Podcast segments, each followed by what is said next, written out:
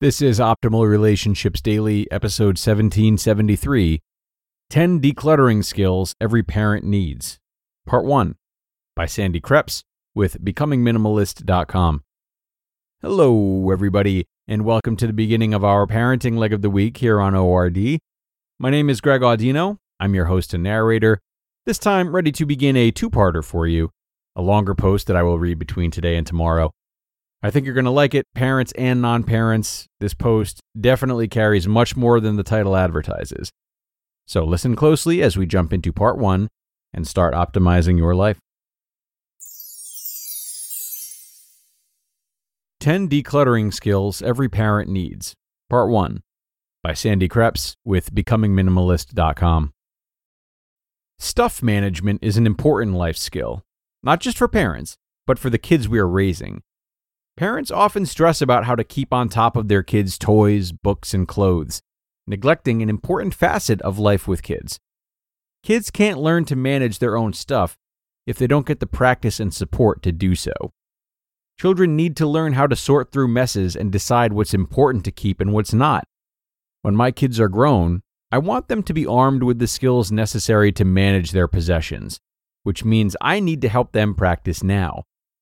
Many parents I've talked to are overwhelmed trying to manage their own home, let alone the prospect of teaching their children how to declutter and organize their own stuff. But I found that there are only 10 critical decluttering skills that parents need to teach their children how to manage their own stuff and set them up for success in the future. If you can conquer them all, your kids will be way ahead of most. 10 critical decluttering skills that parents need. Number 1 the ability to distinguish between a want and a need. A key part of decluttering and simplifying is the ability to determine what actually constitutes a need versus what items fall under the category of wants. It can be difficult to tell them apart sometimes, particularly for children and teens. The basic idea of food, shelter, and clothing as needs is not as black and white as it may seem. Yes, clothing is necessary, but are designer jeans a need, a leather jacket, new shoes. In some families, a cell phone may be a need for teens with lots of extracurricular activities, a job, or access to their own transportation. But is a smartphone a need or a want? It really depends on the individual lifestyle and preferences of the family. Needs versus wants will be different for each family, and it's up to parents to decide what falls into each category, not just for their stuff, but for your stuff as well. In a multi parent family, Parents should work to be on the same page with what constitutes a need and present a united front to kids for consistency's sake. Number two, the willingness to model desired behavior. Creating a minimalist lifestyle is not a do as I say, not as I do affair. Parents have to be ready and willing to model the lifestyle they want their kids to reflect.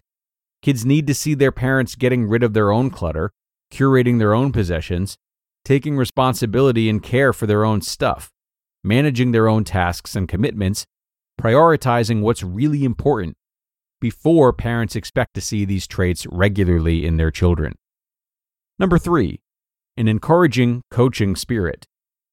Being a decluttering dictator is not going to work. Sorry, it just won't. Demanding that your kids get rid of their stuff isn't going to result in long term changes. It's just going to generate anger, frustration, and rebellion. Encouragement, thoughtful consideration, and the willingness to coach instead of command are keys to teaching kids how to manage their own stuff. We want to instill good habits that can last a lifetime, not just temporary my house, my rules behavior. Number four, the desire to ask the right questions. Decluttering isn't just about tossing everything that isn't needed. It's about looking at items with the intention of keeping what's useful and fulfilling. The questions don't stop at do you use or wear this right now? That's too simplistic, especially for kids who still place emotional value in material objects. We experienced a house fire a few years ago, and the aftermath has had a noticeable effect on how each of my kids manage their stuff. My younger son, a preteen, keeps everything. There's an unconscious fear of losing it all again. Keeping his nest feathered with lots of stuff, particularly stuffed animals and soft blankets, makes him feel safer and happier. He's allowed to keep what he wants within the boundaries of his room, and with a mandate that the room stays reasonably tidy.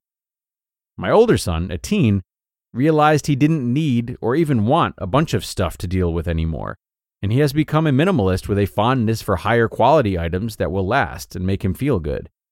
He has nicer things now that he puts a lot of thought into curating, and he's quick to discard things he's not using, aren't right, or don't suit him. Decluttering has to be tailored to suit the kid's personality and headspace, and you need to be willing to go beyond the easy, are you still using this question? Other questions to consider include Do you use this regularly? Does this item make you happy? Does it help you feel safe, loved? Does this item bring up sad feelings? How would you feel if this item was gone? And what feelings do you have when you hold this item? To be continued. You just listened to part one of the post titled 10 Decluttering Skills Every Parent Needs by Sandy Kreps with BecomingMinimalist.com. And a wonderful start from Sandy so far. Now, of course, we're only halfway through, but to me, this post is already doing what it needs to do because it's going a layer deeper. Clearly, Sandy did not come here to write about, like, you know, specific techniques for organization.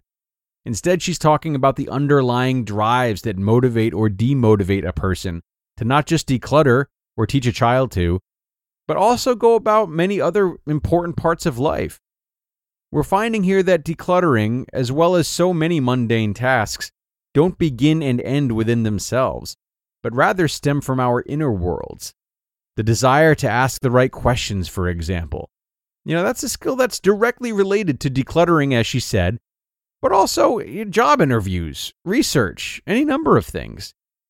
So I really enjoy the universality that this article has shown us so far, and I'm sure there's going to be a lot more of it tomorrow in the continuation. So let's stop there and get ready for the rest of this article in our next episode. Thank you so much for tuning in today, though, everybody, and listening until the end. It really means a lot. It helps keep this show going. Have a great rest of your day, and be sure to come on back tomorrow for more, where your optimal life awaits.